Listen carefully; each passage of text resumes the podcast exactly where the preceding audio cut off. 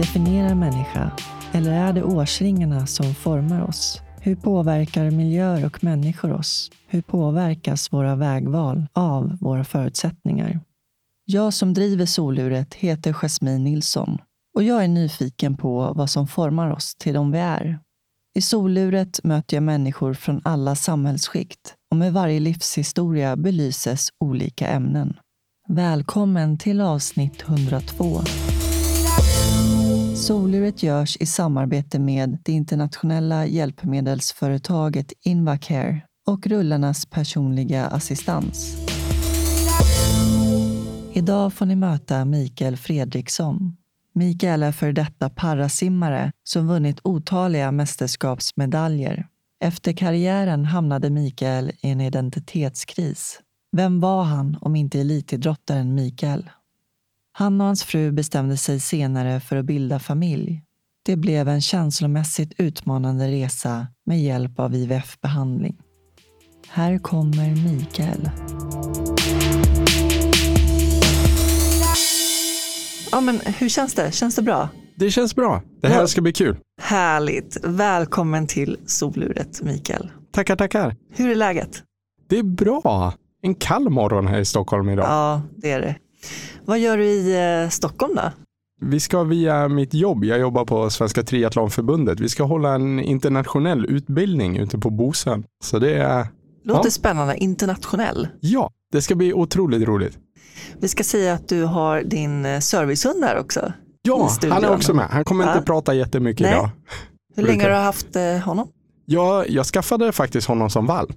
Sen är det jag och min fru som har utbildat honom själva. Okej. Ja, så han har varit med sen, sen han var lite pytt. Du har en lång meritlista. Du är för detta elitidrottare inom simning framför allt. Och eh, tagit tio medaljer på EM och VM. Och eh, slagit nio världsrekord. Stämmer bra. Det är respekt. Var roligt att du säger det. Ja, Ja. ja. men det är klart det är. Det har varit en otrolig resa att göra och det har Mm. varit ännu roligare att det har gått så pass bra som det har gjort. Mm. Kan du berätta vart du kommer ifrån? Ja, i grund och botten så kommer jag ifrån en liten stad som heter Lindesberg, fyra mil norr om Örebro. Där jag har bott egentligen i hela min uppväxt fram till eh, jag fyllde 24. Då flyttade jag och min fru till Göteborg, eller till Mölnlycke utanför Göteborg. Okej. Och du föddes den eh, 15 oktober 1990, stämmer det? Det stämmer bra. Ja, härligt. Vad föddes du in i för familj? Jag är första barnet i, i vår familj. Då. Min mamma och pappa jobbar inom vården. Pappa som eh, ambulanssjuksköterska och min mamma som intensivvårdssjuksköterska. Coolt. Ja, så alltså en ganska kanske medelsvensson familj är jag född i. Så lite Volvo Villa Vove fast vi, vi hade katt och inte vovve när jag växte upp. Ja, okej. Ja, vovve nu istället. Ja, Ja. Ehm, du föddes ju med en funktionsnedsättning. stämmer bra. Jag tänker inte ens ge mig på och säga benämningen på den, men förkortningen är AMC i alla fall. Ja, det stämmer Ja. bra. Funktionsnedsättningen arthrogryposis multiplex congenita för de som lyssnar och Boom. vill, eh, vill utmana sig själva. Så. På latin så betyder det många böjda stela leder. Ja, precis. En muskel och ledsjukdom som gör att du eh, har avsaknad av muskler och är stel i leder. Så eh, i mitt fall så påverkar det hela kroppen, både armar och ben och knä och höft. Och det är ett ganska brett eh, funktionshinder. Det kan vara allt ifrån att en arm är påverkad till hela kroppen. Men i grund och botten är det en eh, muskel och ledsjukdom. Vad beror det på? Det vet man faktiskt inte riktigt. Det som man har hittat eh, gemensamt med, med den här sjukdomen det är att eh, eh, mammorna har fått en, en infektion i kroppen likt influensa någonstans mellan den nionde och elfte veckan Okej. i, i graviditeten. Vad som utlöser den här infektionen, om det är min, alltså att min funktionsnedsättning sker som gör mamman sjuk eller att det är den det viruset som påverkar eh, fostret. Det vet man inte riktigt. Nähä. Hur vanligt är det? Nu svänger jag mig med siffror här, men jag tror att den senaste jag såg var en på 50 000. Ganska ovanlig sjukdom ändå. Mm. Kan du beskriva hur det har påverkat eh, din kropp? Ja, i mitt fall så gör det att jag saknar helt muskler i armarna egentligen. Jag har små, små muskler i underarmarna och en liten, liten, liten triceps, men nästan inga muskler i armarna alls. Eh, och eh, mina vadmuskler är också förminskade, så de, de är också, det är två liksom, pinnar längst ner. Och sen är jag stel i, i Två många... pinnar liksom. Ja, kycklingben. Eh, sen är jag stel i, i lederna, i nästan alla leder. Höften är, är ganska bra rörlighet, men jag är stel i knäna till 90 grader. Jag har för korta hälsenor så jag går på tå hela tiden. Och böjda handleder, liksom. jag kan inte röra på handlederna och ha lite rörlighet i armbågsleden. Sådär. Mm. Men egentligen hela kroppen är påverkad. Gör det ont? Ja, inte. Jag vet människor i min närhet och i min omgivning som lever med, med smärtproblematik eh, dagligen och dygnet runt. Så jag skulle inte säga att jag har en liksom, smärtproblematik dygnet runt. Men det är klart att, att jag kommer till en gräns där jag, där jag överbelastar mina leder. Eh, så ibland gör det ont. Mm. Om jag liksom går en längre sträcka. Mm. Jag förstår. Hur var din uppväxt? Den var bra. Jag tror att det här är en, jag har haft en fördel att komma ifrån ett litet samhälle. Det är Lindesberg, det består av 10 000 invånare ungefär. Lite alla känner alla mentaliteten där. Och det har varit till min fördel. Jag har fått varit med på allting. Jag har inte gått i särskola till exempel eller i klasser med bara personer med en funktionsnedsättning utan jag har gått i ordinarie skola.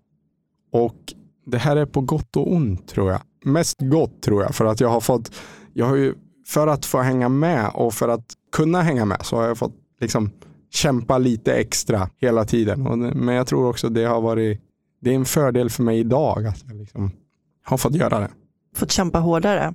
Ja, ja, men lite så att man pushar sina gränser. För när man är barn så, jag har ju inte växt upp och, och tänkt att jag har en funktionsnedsättning. Utan det är ju först när man börjar närma sig tonåren som man, som man verkligen tänker på det här. Och sen har man ju, man har ju utsatts för situationer där man, där man känner att man är annorlunda. Till exempel när, när kompisarna började ta av stödhjulen på cyklarna och jag var tvungen att ha kvar mina stödhjul längre än alla andra. Och Det är en sån grej som jag, liksom, första minnet, det jag blev liksom ledsen på grund av min funktionsnedsättning. Mm. Men annars så har ju jag varit med och tävlat på samma villkor som alla andra. Det har inte gjorts några anpassningar. Så. Nej. Det är så otroligt viktigt att vi inkluderar alla oavsett vilka förmågor vi har. Det tror jag med. Inkludering, det får inte ske liksom till varje pris heller. Utan Alltså om jag bara kollar på parasporten och mina erfarenheter därifrån och att eh, idrotten idag går mer och mer mot en inkludering. Att paraidrottare är med på andra ordinarie tävlingar och så vidare. Så, så får man inte inkludera till varje pris utan funktionshinderrörelsen och, och parasporten den behövs också. För jag har erfarenhet från simföreningen som jag arbetar i att det finns simmare där som de vill inte vara med på en inkluderad tävling för de känner sig uttittade. Men de, de älskar att tävla. Det, det är det bästa. Liksom. De frågar varje vecka liksom, när nästa tävling är. Men de vill vara med på en paratävling och inte en tävling där det är personer utan en funktionsnedsättning. För då känner de att de inte blir uttittade på samma sätt. Och det är hemskt att det ska behöva vara så. Ja. Man ska behöva känna sig uttittad. Mm. Du nämnde att eh, det var på gott och ont att du inte gick i en särskola eh, på grund av din funktionsnedsättning. Eh, vad, vad tror du var nackdelen? Jag har ju haft perioder där jag, där jag känner att jag, jag inte räcker till. Eh, och att jag inte duger. Och det är ju på gott och ont. Nu, jag kan prata, det är en av mina styrkor. Eh, så jag, jag har haft otroligt lätt för att i sociala umgängen att eh, liksom ha kontakt med andra och få kompisar i skolan och sådär. Så jag har haft bra stöttning så runt omkring mig. Och på så vis har de här perioderna när jag inte har känt att jag räcker till eller att jag inte duger, de har varit väldigt kortvariga och oftast knutna till liksom en dag eller en händelse. Så för att när man lämnar skolan så leker man fortfarande med kompisarna och spelar tv-spel och så vinner man mot kompisarna i Fifa och så är liksom resten av dagen glömd. Men jag kan tänka mig att just det här med inkludering och att man vill minska utanförskapet i samhället. Det kan leda till att utanförskapet blir ännu större.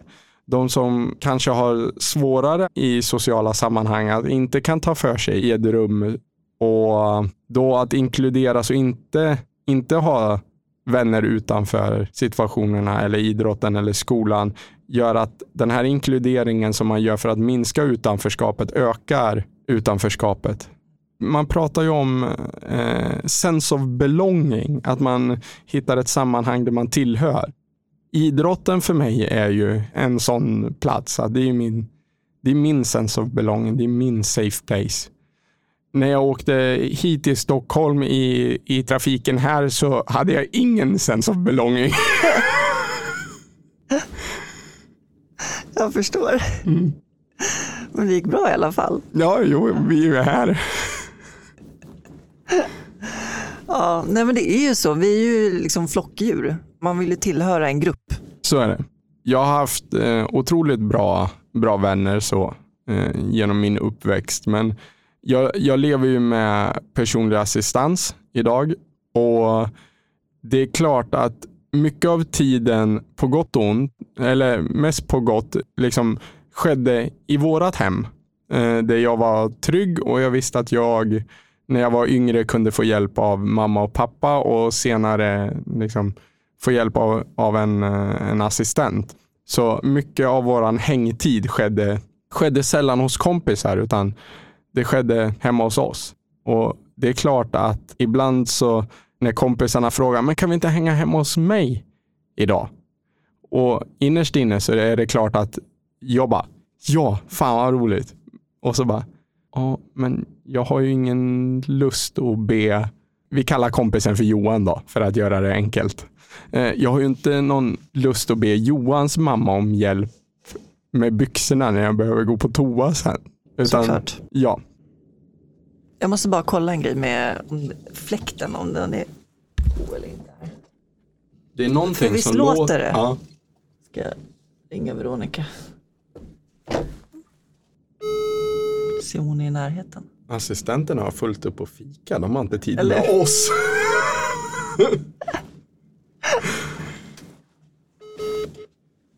Personen du söker kan inte nås för tillfället. Men du kan jag ringer. Ja? Hello. Eh, jag tror att fläkten är på. Okej. Okay. För det, det, låter. Kan du dubbelkolla det? Hur ja, det kan jag. Ja. Hejdå. Ah, okay. Hej, hej. Nej, det är, det är den här jäveln. Är bara, jag kan inte få, få runt Va? Men jag tyckte det, dels låter det lite som det och sen kändes det som att det kom lite. Okay. Jag försökte själv men Yeah baby. Nu är den avstängd. Ja, innan yeah. den är stängt av så är det jättekonstigt. Men ljuset är bra eller? Vill ni ha ja, lite? ljuset är bra. Ja. ja. Den är stängt av nu. Mm. Det är bra. Perfekt. All right. Tack. Varsågod. Ja. Hej. Nu då, kör hårt. Ja. Tack. Kom in. Kom. Lägg ner hunden också. Lägg dig ner. Mm. Så. Vilken skillnad, eller hur? Mm. Ja. Hur gammal var du när du fick personlig assistans? Dels har jag haft personlig assistans via skolan. Det tror jag är liksom det vanligaste, så att du har en resurs i skolan. Sen, mina föräldrar har varit otroligt stöttande, så jag har haft mycket hjälp av mina föräldrar eh, långt upp i åldrarna. Men det är när man börjar jag kanske var lite sen, men du vet när, när det börjar bli lite, när man börjar tröttna på föräldrarna med sig, 14-15 där och man vill stå på egna ben. Det var då vi anställde första assistenten utifrån. Då. Och hur var det att lära sig att leva med personlig assistans? Det gick ganska enkelt ändå, vad jag, vad jag vill minnas. Tvärtom att det var, det var en frihetskänsla att inte behöva ha mamma och pappa med längre, utan ja, det blev liksom mer frihet helt enkelt. Mm. Och Jag tror att det har varit, även om det har varit jobbigt för, jag tror båda föräldrarna, men så tror jag att min pappa kanske såg det här som en mer naturlig del. Att det är klart att han en dag kommer att bli självständig och att vi inte kommer att vara med. Jag har skilda föräldrar också, så större delen av eh, liksom, från tio års ålder och framåt så har jag ju bott hos min mamma och så varannan helg hos pappa. Så då, då kan jag tänka mig att den separationen som mamma upplevde när jag började åka iväg med min personliga assistent var större än, än vad den som min pappa upplevde. Hur var det? Det var ju en sorg såklart. Ehm, jag minns att vi, eh, vi hade en resa, en familjesemester planerad till, till Gotland som, som vi ändå genomförde. Och eh, så här, en sista resa som familj. Det låter otroligt dystert, men så. Eh, mm, det var konstigt att inte ha mamma och pappa under, under samma tak. Hur har det präglat dig? Bra fråga. Jag, jag vet att under en period så hade jag eh, lite svårt att, att sova ensam. Eh, och det här var, alltså jag var kanske 12, 13, 14 år. Det, jag tyckte att det var otroligt svårt att sova, sova ensam. Någonting som jag inte, jag reflekterade inte så mycket över det där och då, utan men som jag senare har liksom gjort en egen analys, ja, egen analys av att ja, men det hängde nog ihop. Ja. Det, det var nog en, liksom, en liksom undermedveten att ja, det var läskigt att vara ensam. Mm, jag förstår det. Vad hade du för eh, drömmar som barn? Jag skulle bli idrottsstjärna. Har så länge jag kan minnas ett eh, idrottsintresse och det är klart att jag, jag drömde om att bli fotbollsproffs och ishockeyproffs släppte jag ganska snabbt. Det är otroligt jobbigt att stå på tå i skridskor. um, men sådär, även om jag när jag var yngre åkte skridskor, men liksom tappade det längre fram. Men uh, alltså, liksom, jag tror att liksom, proffs i idrott har alltid varit ett mål som jag har haft. Vad hade du för förebilder? För jag tänker, var det någon du kunde identifiera dig med? Ja, det kunde jag. Inte, inte hemma på byn. Nej, men inte i Lindesberg. Men eh, min mamma var väldigt aktiv i eh, den diagnosföreningen som startades upp. Och Jag och David Lega har samma funktionsnedsättning och på de här lägren så träffade jag David och jag såg upp till David. Jag ser upp till David. Han är otroligt häftig allting vad han gör i Europaparlamentet. Han är en förebild och visar att ingenting är omöjligt.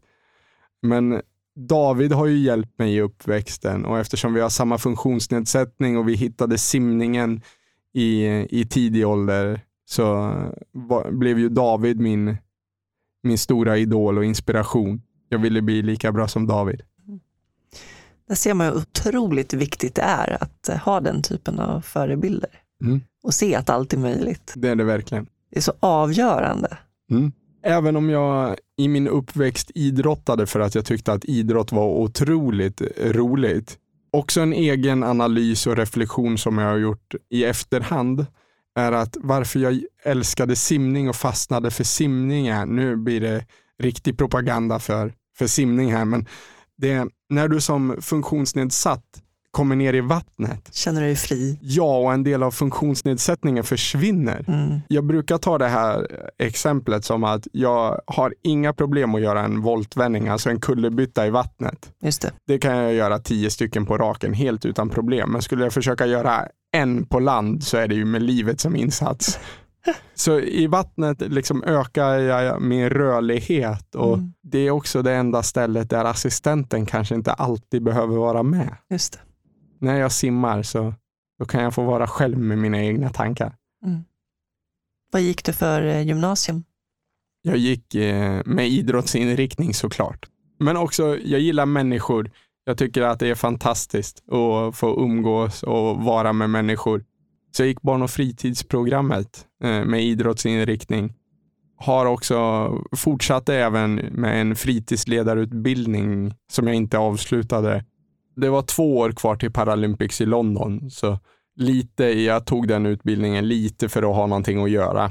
Och efter spelen i, i London 2012, jag var 22, så bestämde jag mig för att liksom, jag ville flytta hemifrån. Jag måste bara fråga, det var din första stora tävling då? Nej, jag har Ja. gjort eh, flera tävlingar. Jag gjorde mitt första VM 2006 Okej. när jag var 16. Oj, du var bara 16 år. Hur var det? Det var, det var otroligt coolt och jag var otroligt nervös. Man blir väl väldigt medveten om hur liten man är i, i världen. Och sen det som jag tar med mig och som jag är otroligt tacksam för i mitt idrottande, det är ju alla platser som jag har fått uppleva här i världen. Liksom mitt första VM gick i Sydafrika och ofta så har du någon ledig dag där man kan hitta på någonting annat än att idrotta. Så vi åkte på en safari och jag har en sån stark bild där när vi stannar och äter lunch så är det på ett lunchställe och, och utanför liksom altanen där man sitter och äter så liksom vandrar det 200 zebror helt fritt som du, Wow, du bara kan gå fram till dem och vilken upplevelse. Ja, Magiskt. och jag, det här kan jag ju bara, de här upplevelserna och de här resorna som jag har gjort, det är ju, jag har ju idrotten att tacka allt för dem och det är klart att det slitet man har lagt ner, det är ju någonstans alltså belöningen i de här upplevelserna, förutom tävlandet och liksom få stå på en prispall och hela den känslan. Jag förstår det. Hur gick det för dig på tävlingen? Jag kom till eh, final. I, I simning är det de eh, åtta bästa som, som går till VM-final. Så jag, jag tog två sjunde platser, eller var det två åttonde platser på mitt första VM. Så det, det var häftigt. En VM-final är alltid en VM-final. Såklart. Men ehm, då var det att du skulle flytta hemifrån efter eh, London. Ja, det var otroligt roligt. Jag flyttade ihop med eh, min fru på en gång. Så jag har aldrig, jag har aldrig bott själv. Vi flyttade ihop och blev sambos på en gång, som i första lägenheten. Och det tyckte jag, det var väldigt skönt. Det hade varit en tuffare separation om jag hade flyttat helt själv. Jag hade ju en fördel när jag flyttade hemifrån och slutade studera att jag fick ett jobb i det assistansbolaget jag har där jag kunde anpassa min arbetstid efter min träning. Det är få förunnat att kunna göra så och jag är otroligt tacksam för, för att jag fick möjligheten att göra det. det. Det gjorde att jag kunde satsa på mitt idrottande på ett helt annat sätt samtidigt som jag ändå fick någon form av inkomst. Mm. Vad är ditt största idrottsminne? Det finns flera idrottsminnen som är otroligt starka för mig. Jag är god vän med Maja Reichard som är parasimmare. Och, och just när vi gjorde vårt första Paralympics i London och hon lyckades eh, vinna och slå världsrekord.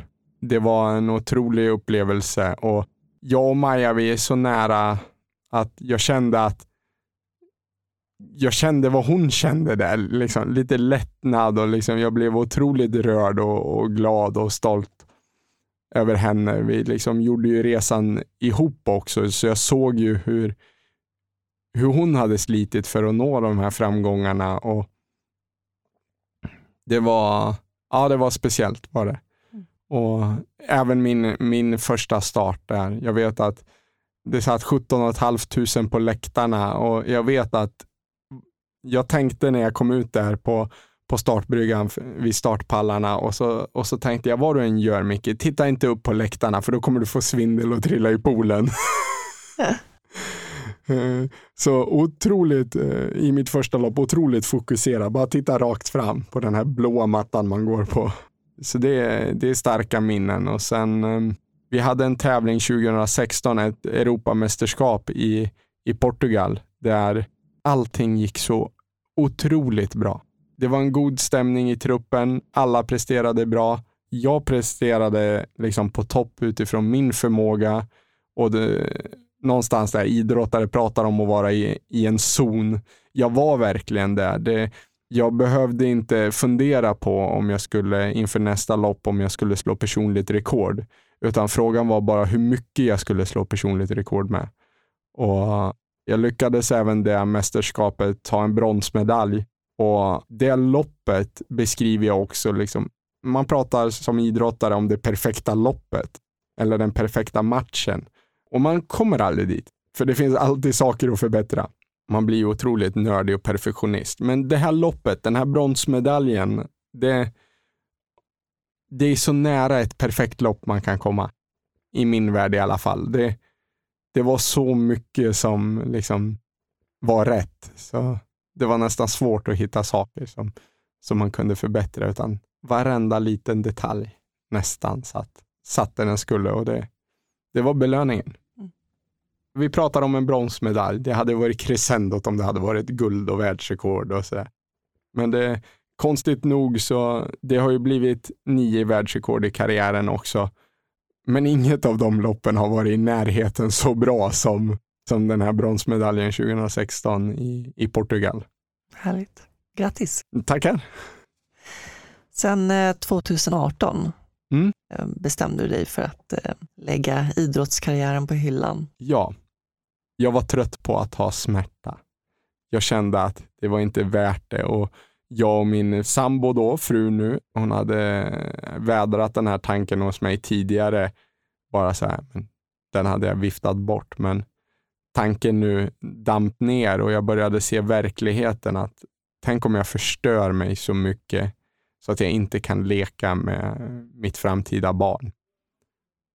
Och, och det någonstans, dels var jag trött på att kroppen gjorde ont, men också att någonstans började framtiden knacka på dörren. Sen förstår jag också att det var en enorm identitetskris för dig. Det var otroligt svårt. Jag har ju alltid varit simmaren.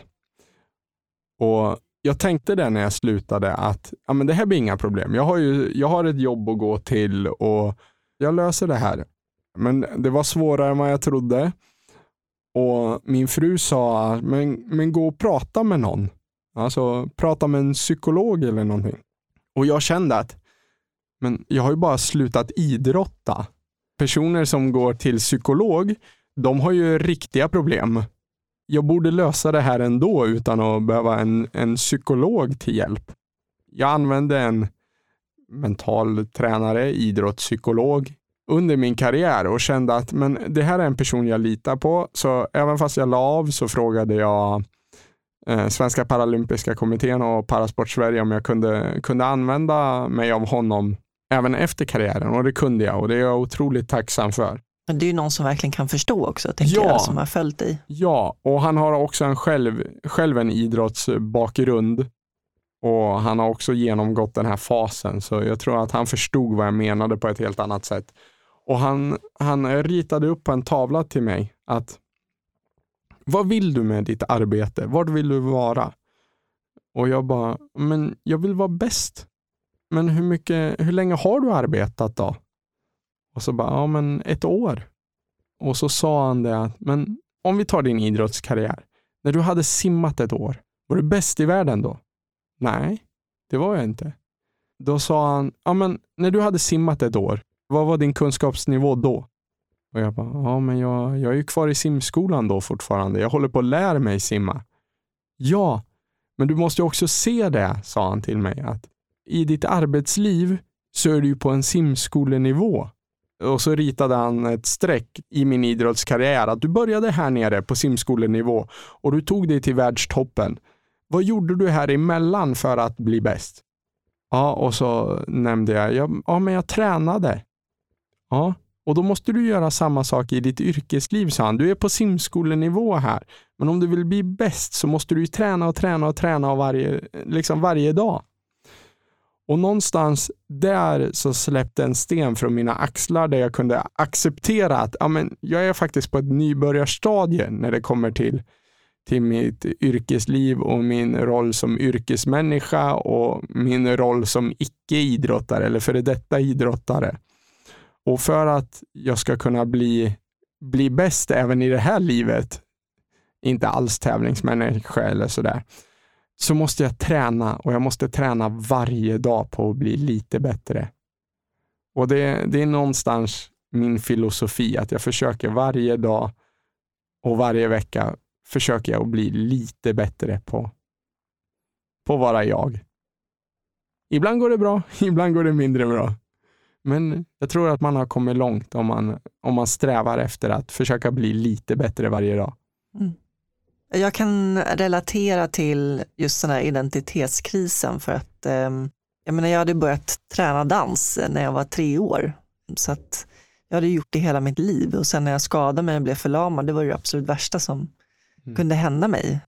Jag undrade vem jag var utan dansen. Vem är, vem är Jasmine Mm. Om inte dansaren Jasmine? Mm. Vem är jag då? Och det tog tid att inse. Och det handlar ju mycket också om att, tror jag, att inse sitt eget värde.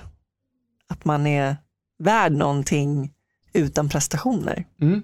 Man behöver liksom inte visa sig värdig genom prestation, utan man är så mycket mer än sin prestation. Mm. Eh, Och där tror jag också, det hänger också mycket ihop med att leva med en funktionsnedsättning. Precis som du beskrev när du var liten, att du var tvungen, att du kände att du måste vara bättre. Du måste vara, liksom, kämpa mer och vara bättre än alla andra. Mm. Ehm, och så är det ju rent generellt tycker jag, även i arbetsliv och sådär, att man måste visa framfötterna på ett helt annat sätt när man har andra förutsättningar. Mm. Visa att man duger och visa att man räcker till och visa att man kan faktiskt vara lika bra, om inte bättre, än alla Mm. andra. Det är som att man vill verkligen överbevisa det. Ja, men så är det verkligen. Och det har ju mycket med samhällets syn att göra också på personer med eh, normbrytande funktionalitet. Mm.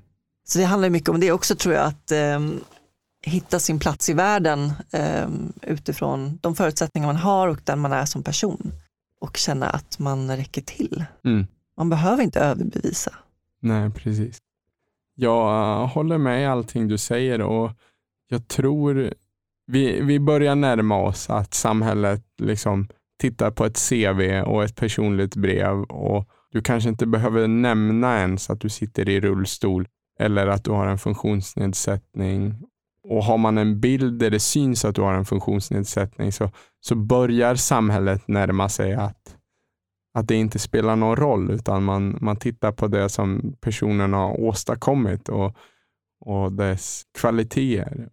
Om man ser en person med funktionsnedsättning så ska man snarare se att den människan har unika kompetenser som ingen annan har tack vare att leva utifrån andra förutsättningar. Därför att eh, det krävs också särskilda kompetenser för att orka leva med en funktionsnedsättning.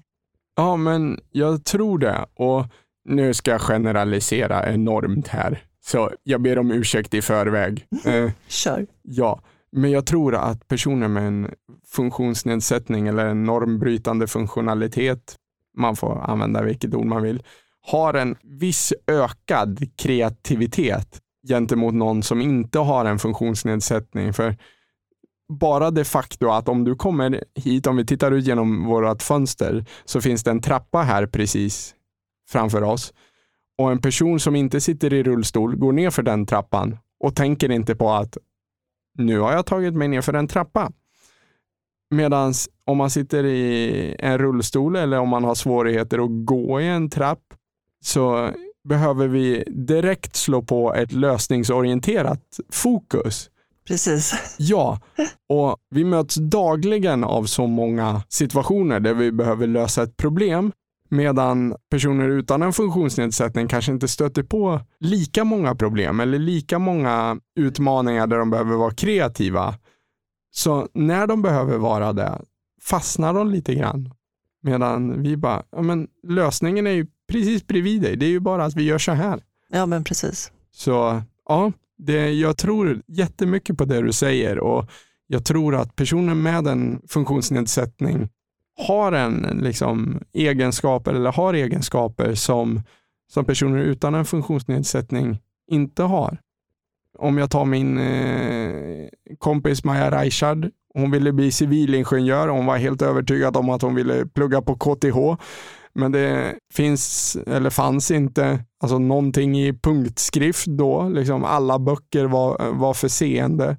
Men hon är nu utbildad och arbetar som civilingenjör. Bara för att hon hade bestämt sig för att hon skulle göra det. Mm. Coolt. Det är det. Nu tar vi en kort paus och ringer upp min samarbetspartner Invacare. Invacare, Stina Dahlbäck. Hej Stina, det är Jasmin från Soluret här. Hej Jasmin. Hur är läget med dig? Jag tycker nog att det är ganska bra idag. Fullt upp. Man fick en chock här. Det var jättefint väder i helgen, vårkänsla och sen helt plötsligt på måndagen så var det snöoväder. Riktigt ordentligt. Det är snö på tvären tänkte jag säga, men horisontellt. Så det var helt otroligt. Ja, precis. Du är ju utbildningschef Ja, och produktchef för dynor och madrasser. vi har ju även en riktigt eh, bra spännande produkt, en hälavlastare. Och eh, hälavlastare använder man ju som ett komplement många gånger till att man har kanske en eh, tryckavlastande madrass. Men man kan också använda den specifikt om man eh, har kanske smärta på hälen eller i hälen. Eller man kanske har ett eh, existerande trycksår. Ja, jo, det där eh, har man ju haft problem med kan man säga. Jag har ju ingen känsel, Okej. Så gör ju det att man har haft ett och annat sår på hälen. Just för att man inte känner när det måste avlastas. Ja, jag förstår det. Och tittar man just på när det gäller trycksår eller tryckskador på hälen så den kommer faktiskt på andra plats som den mest utsatta delen på, på kroppen när det gäller att utveckla just tryckskador. Mm. Och eh, när man tittar också för att förebygga att man ska få trycksår och också för att minska smärta så måste man avlasta hälen helt och hållet ifrån underlaget. Just det. Den här MaxCare som vi har, MaxCare Heal Pro Evolution, ett väldigt fint namn, gör faktiskt att hälen svävar helt fritt från underlaget när man använder den. Det är ju jättebra. Jag har ju kört eh, kudde i alla år. Vet du. Jag har en platt kudde under vaderna för att hälarna ska komma upp lite. Ja, det är ju en lösning det också, men det kan vara lite problem att kudden flyttar på sig också när man ligger och sover. Mm. Och eh, den är uppbyggd utav en unik teknologi som är luft. Det bygger på Vicares teknologi med luftfyllda tuber som det är den här, inte små celler. Den har ett jättelågfriktionsmaterial som gör att man, man blir inte begränsad i sin rörelse om det är så att man har möjlighet att röra sig. Den har jättelåg vikt. Den väger i princip ingenting, så det känns ungefär som man har på sig en liten toffla, om jag kan uttrycka mig så. Mm. Ja, det låter som någonting för mig att testa. Alltså. Och var hittar man de här hälavlastarna? Den finns eh, på vår hemsida och där kan man ju läsa lite mer om den givetvis. Och eh, är det så att man är intresserad så är det bara att höra av sig till oss. Det finns ju kontaktuppgifter på vår hemsida, eh, invacare.se. Mm, jättebra. Tack så mycket Stina. Tack så mycket. Det var trevligt att prata med dig. Detsamma Jasmin, så hörs vi av eller syns någon dag. Ja, det gör vi. Ha det bra. Ha det bra. Hej då. Hej! Men eh, som sagt, 2018 la du simkarriären på hyllan och sen eh, bestämde ni er för att ni ville bilda familj, du Ja, och din fru. mm, det stämmer. Vi kände att vi ville liksom skaffa barn och sådär. Ja, det var, vi var redo och det var nästa steg i livet. Och um, Det är inte helt självklart att bli förälder, upptäckte vi. Vi försökte eh, bli gravida i, i två år innan vi sökte hjälp. Vi ville ta reda på varför vi var ofrivilligt barnlösa. Och då är det så fantastiskt att man går till sjukhuset och konstigt nog, den första frågan som sjukvården ställer, det är om man är släkt. Jaha, okej. ja, ja. för annars kan du inte få, om, om man skulle Mm. vara syskon Mm. eller någonting så Nej. får man inte hjälp via sjukvården. Men var, vi skrattade lite att det var första frågan man Ja. fick. Och sen, sen har jag och min fru gjort reflektionen efteråt att samhället idag är otroligt intressant om ett par är ofrivilligt barnlösa, om det är en man och en kvinna som är ofrivilligt barnlösa, så gör man alla tester i hela världen på kvinnan innan man börjar undersöka, göra undersökningar på mannen. Så? Ja. ja, I vårat fall var det så i alla fall. Mhm. Det är intressant. Vi män, vi gör ett prov. Ja, Ja. det var också intressant för det, varför vi är ofrivilligt barnlösa är, det är en kombo av, av oss eh, två. Att jag ironiskt nog har varit elitidrottare i, i simning, men jag har få och ganska dåliga simmare. Så eh, universum har lite ironi där kan jag känna. Men även, även min fru som har eh, blåser på äggstockarna och som gör att det är svårt att, att bli gravid. Men givetvis fick vi reda på eh, min frus problematik först och då kände jag att ja, men det är ju, nu vet vi ju vad det här är. Sen när vi fick reda på att jag också hade svårigheter och att, att det var problem hos mig också. Jag mår så dåligt över att jag tänkte så här och, och jag har reflekterat över det här efteråt och bara för då blev det inte alls så viktigt att vi visste vad problemet var, utan jag bara, nej men det är väl inte så noga vad bekymret är eller vad felet är, utan det viktiga är ju att vi kan få hjälp. Men det, jag tror att det sitter så inrotat eh, och att det, det kan inte vara fel på oss, eh, oss män. Så, så var det. Och jag kan skratta åt det idag att jag tänkte så. Men det, Hur kändes det då? Att få det bekräftat? Nej, men det är klart att man, man blev nedstämd. Eh, även om vi hade ju gjort egna undersökningar och visste att det finns, det finns bra hjälp inom sjukvården att få. Och vi hade inte så, så stora problem. Chanserna såg ändå goda ut. Då påbörjade vi liksom en provrörsbefruktning, eh, då, en, en IVF. Det är otroligt häftigt vad sjukvården klarar av att, att göra idag. Där man plockar ut ägg och sammanför det med, med en spermie utanför kropparna och sedan sätter in ett färdigt embryo tillbaka in i, i kvinnan. Så det är otroligt vad man klarar av.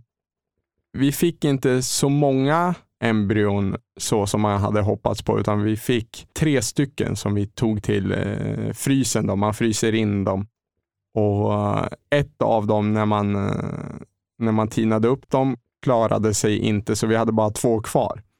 Så vi förde in ett, ett embryo som satte sig och min fru blev gravid. Och vi var ju otroligt glada över att hon eh, var gravid och så här, vi såg fram emot och vi, vi blev lite carried away, så vi, vi berättade ganska tidigt för liksom, några i vår omgivning att, att det hade gått vägen. De hade ju varit med på den här resan och, och att nu, nu hade det gått bra. Och så skulle vi göra eh, första ultraljudet, eller om det var andra ultraljudet. Eh, jag kommer inte riktigt ihåg. Ultraljudet i vecka 12. Eh, där man konstaterade att eh, man inte, inte såg något hjärtljud på, på ultraljudet. Så det, vi fick ett missfall.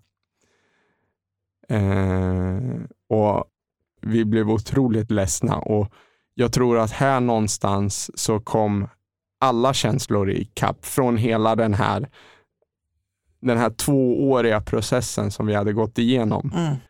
Jag minns att jag, jag satt bara ute på, på parkeringen och jag kunde inte åka ifrån sjukhuset. Jag bara satt och grät. Eh, sådär. Så Olivia, eh, min frus eh, föräldrar, fick, fick komma och hämta oss. Det är liksom, jag kunde inte eh, köra därifrån och så bodde vi hos dem en natt. Så där och då kom allting över mig. Min fru, hon, hon är bättre på att processa saker lite, lite då och då. Jag är sämre. Det liksom kommer som en våg. Givetvis, hon var också, hon blev ju otroligt ledsen och förkrossad, så här, men hon var, efter någon vecka så var hon redo att, men bara, men vi har ett embryo till. Vi kör igen. Och jag kände så här att någonstans så, om hon är redo, så då, då är jag det också. Och det är ändå hon som ska gå igenom den stora processen. Och Det här tror jag var bra, att vi gick vidare i processen och inte ältade det, utan vi satte in ett nytt embryo ganska snabbt. Det gjorde att jag, ja, men jag kunde gå vidare. Jag hade en resa inplanerad till Kanada, just tillsammans med Maja Raishada. Vi, vi skulle på en konferens. Och ett par dagar innan vi skulle åka så, så fick vi reda på att ah, men, ni har tid på torsdag och jag och Maja skulle flyga till Kanada på onsdag. Så bara shit. Och Maja lever ju med en synnedsättning. Så bara, dels är vi båda idrottare så vi kunde ju den här konferensen, och, men också lite att hon behöver ju en ledsagare det var innan, precis innan covid, men ändå att lösa visum till Kanada för någon ny som ska med, bara det, det går inte att lösa på tre dagar. Vi hinner inte det. Jag hade ett långt samtal med min fru och så bara, ja, vad ska vi göra? Jag, jag kan inte, vi får ställa in den här resan helt och hållet liksom, i så fall. Men hon sa att, men åk.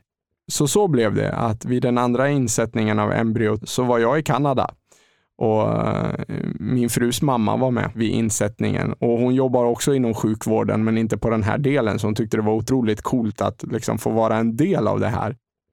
Det här embryot tog sig igen och vi blev gravida, men vi liksom vågade inte, den här gången vågade vi inte fira på samma, samma sätt, utan vi Nej. var lite mer återhållsamma Alltså den nervositeten som jag upplevde vid ultraljudet eh, som vi skulle ha vecka 12, det var ju ja, det, det är obeskrivligt. Och, så här.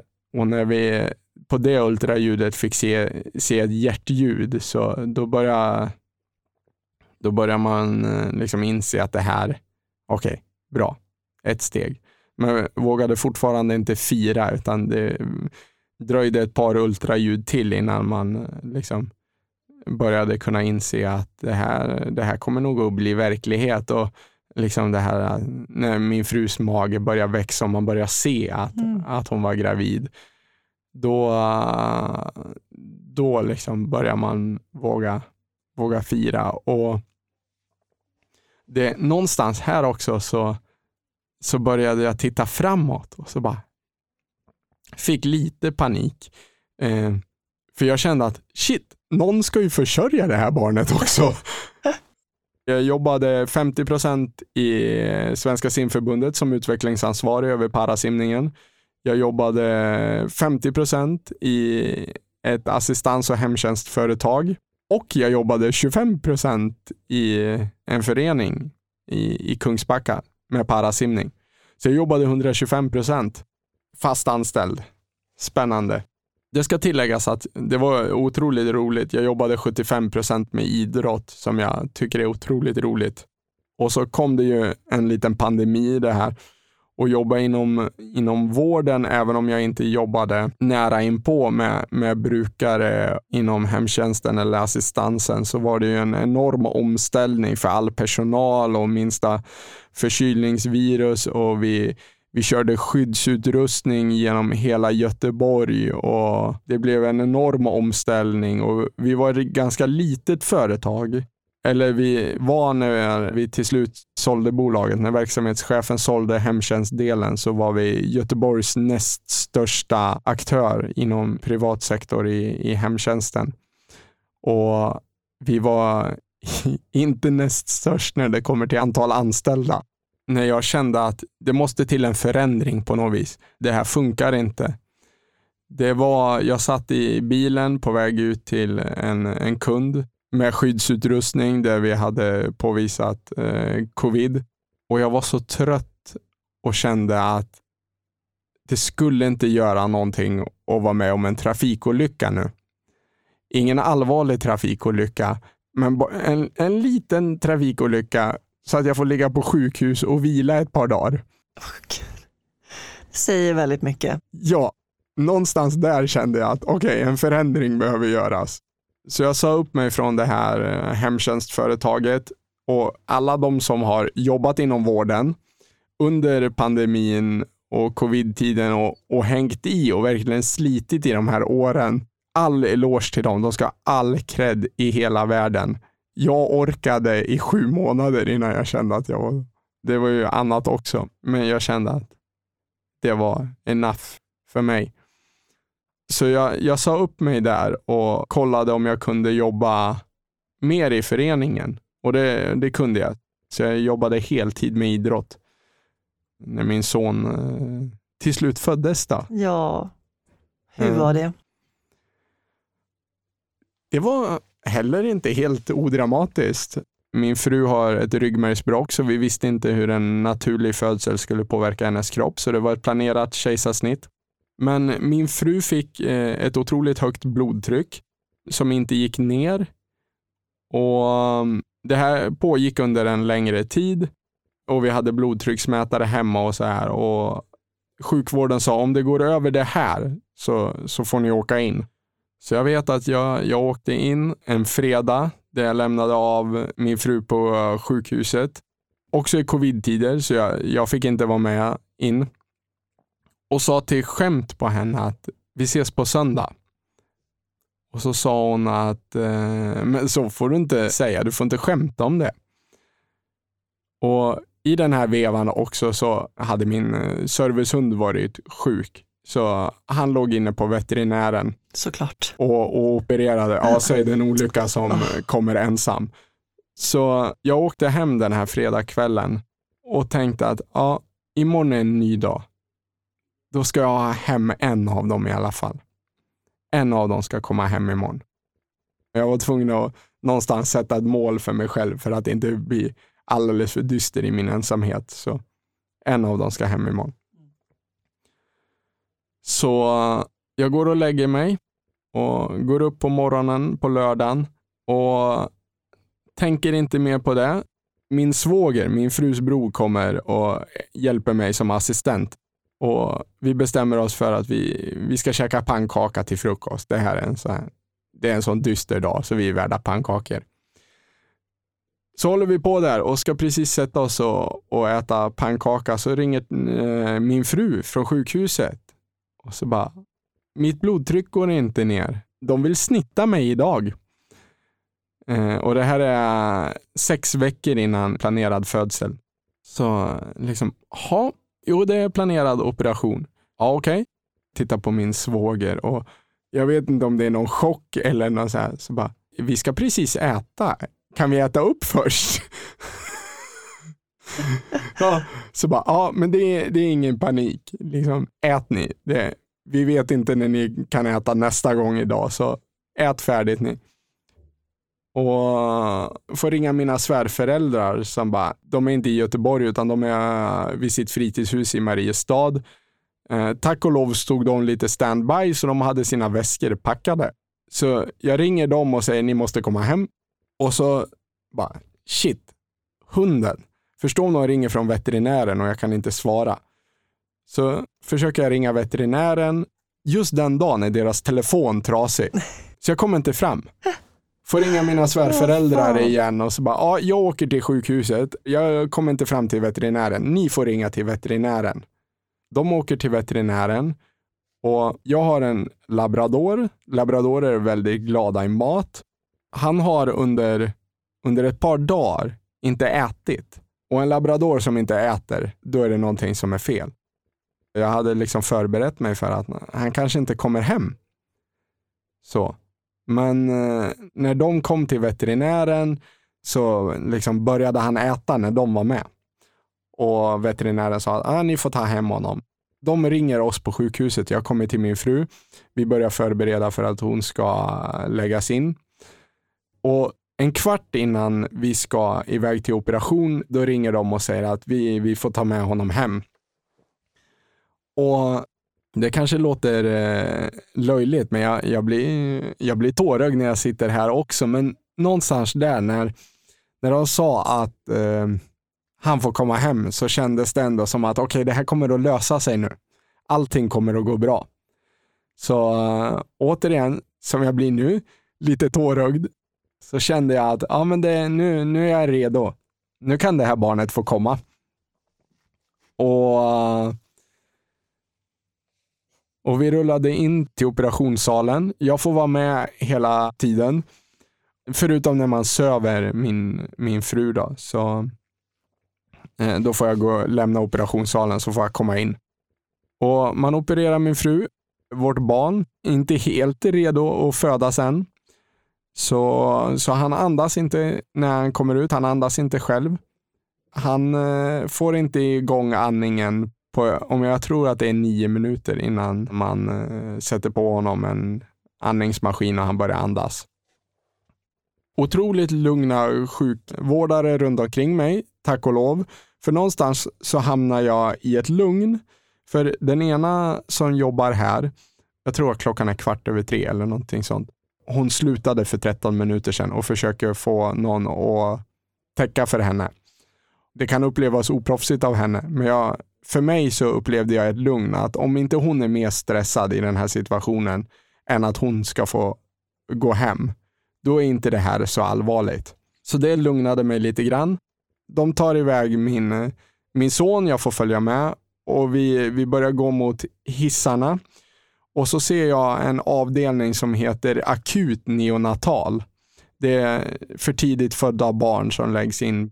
Då eh, behöver de ganska mycket hjälp och det är liksom ganska kritiskt. Men till höger om akut neonatalingången så finns hissarna. Och vi går till hissarna och jag frågar eh, sjukvårdarna där att bara, men ska vi inte, ska vi inte in där? Nej, vi, vi ska till eh, neonatalvården. Vi behöver inte åka till akut neonatal. Och så bara, okej, okay, då är det lugnt. Vi behöver bara ner en avdelning så han behöver bara lite andningshjälp och sådär. Det var skönt, då började den här lättnaden komma. Och så när vi får ett rum på eh, neonatalvården här och han läggs på mitt bröst. Det här är ju en känsla som det går inte att beskriva. Den här lilla plutten och han var jätteliten och så hade han en sån här CPAP-maskin på, för att få andningshjälp. Och jag fick ju inte ha någon assistent med mig, för det var covid-tider. Men jag hade en, eh, en sjuksköterska med mig hela, hela tiden som, som satt med och, i fem timmar innan min fru kom ner till oss. Och hon hade förlorat eh, massa blod. De hade lagt in henne i ett rum hon har fått det här berättat i efterhand att eh, någonting hade gått snett och hon hade börjat blöda.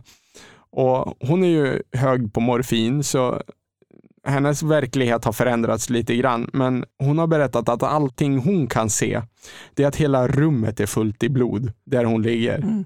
Och Någonstans så uppskattar man att hon förlorade en och en halv liter blod där, men hon uppfattade det som att hela rummet var täckt. Mm täckt i blod. Och hon blir kvar på sjukhuset. Även min son blir kvar på sjukhuset. För man får inte ner min, min frus blodtryck. Även fast Matteus, som han heter, är, är född. Det pikar någonstans eh, liksom 180 genom 110 och det är på gränsen till, liksom, då är man ganska nära att få liksom, en stroke min eh, frus mamma som har varit med min, min fru i sjukvården i alla år sa att jag, jag har aldrig varit så här orolig för att du faktiskt inte ska, ska lämna sjukhuset. Det här kanske inte går vägen. Eh, men det, det gick vägen och hon fick komma hem, men det var en surrealistisk känsla att ha kvar fru och barn på sjukhuset eh, och sen åka hem Eh, jag hade fått spendera ett dygn med dem innan, innan jag lämnade sjukhuset. Det var, som, det var nästan som att man hade haft ett barn på lån innan, innan de kom hem. Men allting har gått bra och både fru och barn mår idag. Yay! Ja, det är vi glada för. Ja, ingen mer glad än vad jag är. För de som undrar, servicehunden klarade sig också. Men ni alla överlevde. Ja, det gjorde vi. Fantastiskt. Ja, en speciell resa att ha gått igenom och med hela processen med en IVF och en provrörsbefruktning så vi var tidigt överens om att vi ska vara öppna med att inte det här går och att vi har problem. För om vi kan hjälpa en eller ett par som också har det här och att de känner att ja, men det gör livet lite lättare och att det finns fler som brottas med samma problem. För när vi har börjat prata om det här så ofrivillig barnlöshet och, och missfall, det är otroligt vanligt i, i vårt samhälle. Men det är ingen som pratar om det. Och vi har ju fått upp ögonen för att det är många som har gått igenom samma sak. Vi, vi har pratat med någon kvinna som har haft sju missfall innan hon fick sitt första barn. Mm. Personer i vår närhet som bara, jag hade inte en aning om det här. Mm. Den öppenheten som, som vi bestämde att vi skulle ha, det är vi väldigt tacksamma för och vi har fått fin respons på att det finns många där ute som brottas med, med liknande problematik. Jag upplever att det är bland det finaste som finns tycker jag, att vara, att vara förälder. Och att det idag finns så många olika sätt att bli förälder på. Det finns provrörsbefruktningar och diverse behandlingar som man kan genomgå för att få ett biologiskt barn. Men det finns, det finns också andra sätt att bli en förälder på, liksom via adoption eller ordet förälder tycker jag inte att man ska bara förknippa med biologi. Det är så mycket större än, än det. Absolut. Vad innebär det för dig att vara människa? Att vara människa för mig innebär att, att vi får umgås med varandra, utbyta alltså erfarenheter och någonstans känner jag inte festa i sig som att gå på klubb eller så, men, men att få fira och att festa tillsammans. Om det så handlar om att äta god mat hemma eller på en restaurang eller bara sitta på ett café och fika eller om det är spruta champagne efter en idrottsseger. Så jag var på Fritidsbankens tioårsjubileum där två av dem säger att mitt nyårslöfte för 2023 det är att vi ska bli bättre på att fira. Och jag tycker att det ska jag också ha med mig in i 2023. Jag ska bli bättre på att fira saker och, och ordna till med liksom fest. Så det behöver inte vara en storslagen fest, utan även en liten familjefest. Hylla livet. Ja, så att få umgås med varandra och, och fira och glädjas åt varandra, det tycker jag är det fina med att vara en människa. Att vi får göra saker och uppleva saker tillsammans. Tror du på ett liv efter detta? Det är en jättesvår fråga och jag har funderat på den här frågan tidigare och jag skulle tycka att det är otroligt dystert om det inte händer någonting. Samtidigt som jag har haft en simtränare när jag flyttade ner till Göteborg. En väldigt filosofisk man. Han ska hyllas enormt. Han kom ut som gay när han var 70 till mig. Och det tycker jag är fint att det är i den åldern att han kunde berätta det för mig. Men vi har pratat om döden och livet efter och vad man har för mål i livet. För han drabbades av cancer också och då blev döden väldigt naturligt att prata om. Men vi konstaterade det att den dagen som man ändå liksom ska dö så vill både han och jag ha känslan av att ja, men jag är klar. Om det nu inte finns ett liv efter döden så vill man ju känna att jag har gjort allt. Mm. Det finns inget mer att uppleva. Samtidigt, om jag i livet går i mål och känner att ja, men jag är klar, så hade det varit roligt om livet efter var någonting helt annat. För jag vet inte om jag är så sugen på att börja om från noll. om vi ska rita den här linjen som min mentala tränare ritade upp, att jag är på simskolenivå, att jag börjar längst ner och ska klättra uppåt igen. Om det finns ett liv efter döden, då skulle jag nog vilja göra någonting annat. Alltså, födas in i djurriket eller någonting. Alltså, pingviner verkar ju ha ett väldigt bekymmerslöst liv faktiskt. Även om de... De är så söta. Alltså. Ja, ja men de åker kana på mage hela dagarna. Det finns lite sälar och späckhuggare och elände som man behöver akta sig för. Men relativt bekymmersfritt att vara Ja. pingvin har jag en känsla av. Ja. Så det hade jag velat testa på, Ja. även om jag måste leva i Antarktis och det är kallt hela tiden. Så de har inte jättesvårt att få ihop liksom vardagspusslet Nej. tror jag. När känner du dig fri? Det är ju, jag har ju sagt det, i vattnet är jag ju som absolut mest fri. Jag känner mig otroligt fri också. Den dagen jag tog körkort upplevde jag en enorm frihet. Så när jag kör bil är jag också fri. Även om jag var inne i början av avsnittet på att Stockholmstrafiken, de ger in noll sense of belonging. Det känns som att alla tycker att jag är felplacerad. Men det har ingenting med min funktionsnedsättning att göra. Är bara, jag är bara i vägen. Det gäller att ta plats i Stockholmstrafiken. Ja, jo, jag har lärt mig det. Nej, och sen min son är nu eh, två och ett halvt. Jag är otroligt fri när jag är med honom och när jag är med min fru. De ger mig otroligt mycket glädje och min son har inte en eh, funktionsnedsättning som man kan se än eller som man vet om. Men det här att allting han upplever, liksom allt ifrån huvud, axlar, knä och tå till att han springer helt obehindrat och han kan resa sig upp helt själv. Och, eh, Se att du blir rörd. Ja, det blir jag verkligen, för det, det gör mig lycklig och sådär. Så. Blir också rörd. Ja, helt andra tårar nu än Mm. vi pratade förut. Det är glädje. När känner du dig sårbar? Jag är ju inte den. Alltså, du ska veta att det här är, det här är högst ovanligt. Jag, jag, är, jag är ingen gråtare så att jag har haft eh, väldigt svårt att visa känslor i tidigare. Så det, jag är lite förvånad.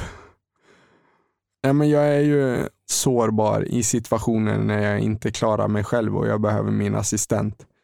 Jag är otroligt sårbar under vintertid när det är halt ute. För skulle jag halka och ramla omkull så är jag beroende av någon annans hjälp. För jag kommer inte upp själv. Jag älskar vintern och jag tycker att snö är helt fantastisk. Så, så gör den mig också otroligt sårbar. Så i situationer där jag inte klarar mig själv eller där jag hamnar i en utsatthet. Mm. Det kan vara liksom när jag behöver hjälp att byta om.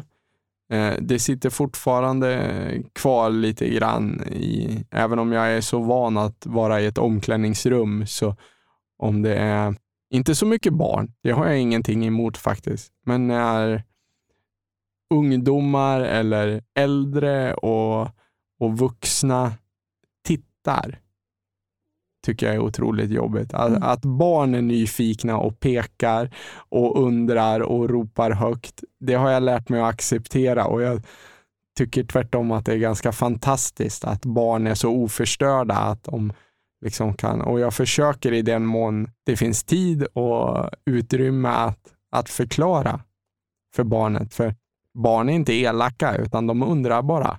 Precis. De är nyfikna. Ja, vissa dagar är det ju otroligt lätt att hantera omvärlden och vad omvärlden tycker och ser på en. Mm. Och vissa gånger så är det ju svårare och då kan en blick liksom skära som en kniv rakt in i själen. Även om jag idag upplever att jag är ganska trygg i min funktionsnedsättning och bryr mig egentligen inte jättemycket om vad folk tycker och tänker så idag känner jag att det är, det är deras bekymmer. Det är inte mitt. Men ibland har man dåliga dagar och då är Mm. man otroligt sårbar. När jag var yngre, då tyckte jag att det var jättejobbigt när folk tittade och så. Idag bryr jag mig inte ett jäkla skit alltså. Nej, Alltså nu märker jag det knappt längre. Det är nej. bara, jag bara skakar av med det. Sen om jag går med någon kompis eller ja, min assistent eller så här, de kan reagera, men såg du inte att den tittade eller att de, nej jag ser inte sånt längre. Jag har blivit immun. Ja, det har utvecklat sig bra, men en sak som gör mig lite sårbar eller som jag kan reflektera över, det är om man går i en affär och expediten när man ska köpa någonting börjar prata till assistenten. Mm, classic. Ja, men vi kan Ja. belysa den igen. Det är så fel och jag är helt övertygad om att de här expediterna som börjar prata med assistenten, de, de menar inget ont i grund och botten, men det blir väldigt fel. Ska man ta med sig någonting så tala alltid direkt till personen du vill prata med. Sen om personen i fråga är döv eller inte har ett eget tal eller har en talsyntes, då kommer assistenten att flika in och säga att ha lite tålamod. Talsyntesen tar lite tid. Eller den som är döv kommer titta på sin tolk Men man ska alltid utgå ifrån att personer kan tala för sig själva, Ja, oavsett. Det finns otroligt många sätt i dagens samhälle att prata på. Ja. Vad drömmer du om? Jag drömmer om att få, få se min son växa upp, att få uppleva saker tillsammans med honom för första gången, att få uppleva nya saker tillsammans med min fru och att vi ska göra saker ihop. Jag har en dröm om att jag vill vara ekonomiskt fri innan jag är 40. Det betyder inte samma sak som att jag har hur mycket pengar som helst, men att jag ändå har en buffert så att jag kan göra vad jag vill. Och hur jag ska ta mig dit, det får, det får vara min egna hemlighet. Än så länge. Om jag går i mål kanske jag berättar den för Ja. Antingen eller frågor? ja, Kaffe eller te? kaffe, Stad eller landsbygd? landsbygd. Bok eller film? Jag önskar att jag läste böcker mer, men jag tittar ju mer på film, så jag säger film. Kött eller grönsaker? Kött. Planering eller spontanitet? Jag vill säga planering. Jag vill verkligen säga planering här, men spontanitet. Se eller höra? Det är en stor fråga. Vill du vara blind eller döv? Ehm, se. Lyssna eller prata?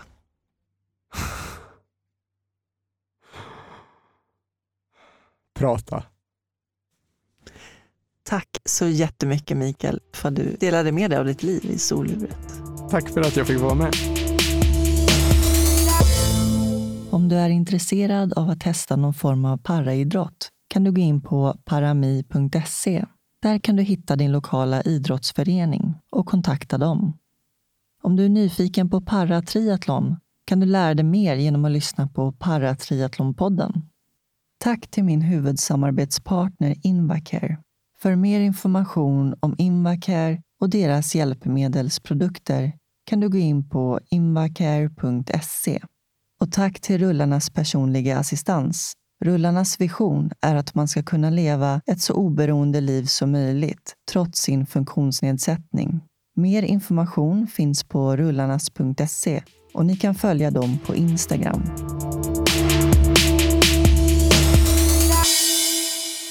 I nästa avsnitt får ni möta Domino Kai. Domino är kulturproducent och människorättsaktivist som arbetat med mänskliga rättigheter i 30 år. År 2019 tilldelades han årets svenska Martin Luther King-pris för sitt praktiska arbete med opinionsbildning och för att ge en röst åt en grupp som alla pratar om, men som sällan blir lyssnad på. Romer. Tack så mycket för att ni lyssnade och ta hand om varandra där ute. Puss och kram. Hej då.